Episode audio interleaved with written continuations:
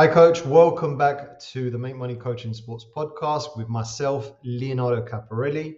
Now, today, what I want to talk about is five uh, ways that you can thrive during the winter months with your sports training business. Now, this is a problem that a lot of coaches have, especially coaches that we work with in that live in states across the United States that are very cold during the winter months. So they might experience a lot of rain, they might experience snow, and there might be moments where they can't be essentially outside running their private training sessions. So I wanted to come on here and share with you five different ways that you can thrive during the winter months with your sports training business. Okay. So the first one, and what I want you to do is while you're listening, wherever you're listening uh, from, okay, try and make some notes on this because I know it's it's really going to help you. Right. The first one is indoor facilities and programs. So what I would do if you are a sports coach and it gets to the winter months and you know you're struggling to find clients or you're struggling to find somewhere to train, what I would do is I was I would knock on the door of several indoor facilities in your local area, and what I would do is offer your services to them. So if you're a soccer coach, for example, then you could go to a local indoor facility and offer to run uh, leagues. It could be training camps. It could be training clinics right? Offer to run something that they don't already have for them during the winter months. Now, why this is going to help you is because during those months, and if you manage to partner up with an indoor facility, okay, you you will be in contact with a lot of different parents and players. Okay, so if you make the right connections and you develop a really good partnership, then you can essentially get in front of a lot more parents and players.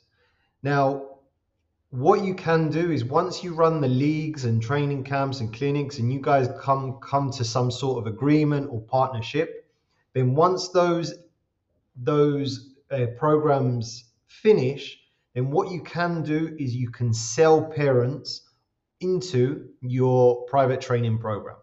Now, that is obviously something you would have to speak to with the facility owners to make sure that it's okay.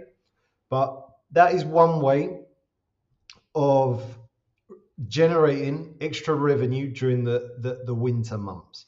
Now, the second one is sell gear and merchandise.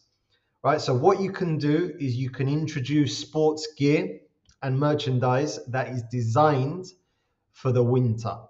Okay, so some some items to consider could be thermal jerseys, uh, insulated gloves, and other cold weather accessories which have your business logo on them. Now, why is this a good idea? It's a good idea because number one, your your clients can come to your training sessions in your merchandise, in your gear, and with your logo.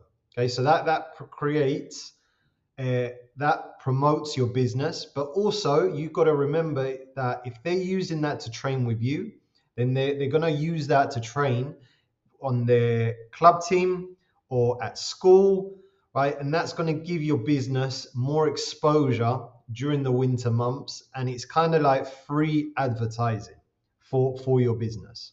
Okay. So try and get all your clients that you have on these winter gears where they can wear to your session and then you can record them training in your in the gear and then you can set you can share that on all your social media platforms but also more importantly these are these are things that they can then wear when they're away from your training sessions and they can promote your business to other parents and to other kids right the third one is holiday camps and events right? So something you need to do is you need to capitalize on the holiday season by organizing could be special camps, it could be tournaments, or it could be any other type of event during the winter months. So if you know that there is a holiday coming up, it could be a one, two, or three day holiday, then capitalize on that by running a camp, a tournament, or some sort of sports event where you can promote to the public, right? Now, you could run these events for free, or you could run it in partnership with another coach, another organization. Okay, but just remember that families during the holiday period, they're often seeking activities for their kids, right? So if you host any sports related events, this can essentially attract more participants and it can also generate some excitement around what you do. Okay, so a very popular one, it could be a 2v2 soccer tournament, could be a 3v3 basketball tournament. Okay, so whatever you choose to do, right, make it exciting, make it something that, that kids and parents want to attend, and that it can generate a buzz in your local area. Fourth one is online training programs. Okay, so you could build an online training program that players can participate from the comfort of their homes. Okay, now this is something that you can then sell to your current customers, or it's something that you can create online and sell through YouTube or your social media channels, or you can have through your website. So parents can train with you during the winter months. Okay, there might be some parents that don't want their child to be outside. Maybe their, their child is quite young, right? And they don't want them training outside, but maybe inside they might have a garage space that you know you can create training programs and drills and, and stuff for them to do in the from their house, okay, while they're not with you. Okay. It's also another great way to reach a wider audience away from your city, right? So if you create a really good training program and you promote it well and you generate a buzz, then you might be able to train players who are in different states all across the United States, right? So if you're based in Virginia and you create an in, uh, an online training program, you might be able to reach players who are in Texas or Florida or California right, in other parts of the United States. Right, the fifth one is community engagement. So creating something that builds community engagement. So strengthen ties with the local community by hosting any type of winter themed charity events or fundraisers. Okay. Now, I've worked with a coach before who does this a lot. So what he will do, he will partner up with a local charity okay, or a charity of his his choice. Might be a charity that he supports. And what he does is he runs fundraising events.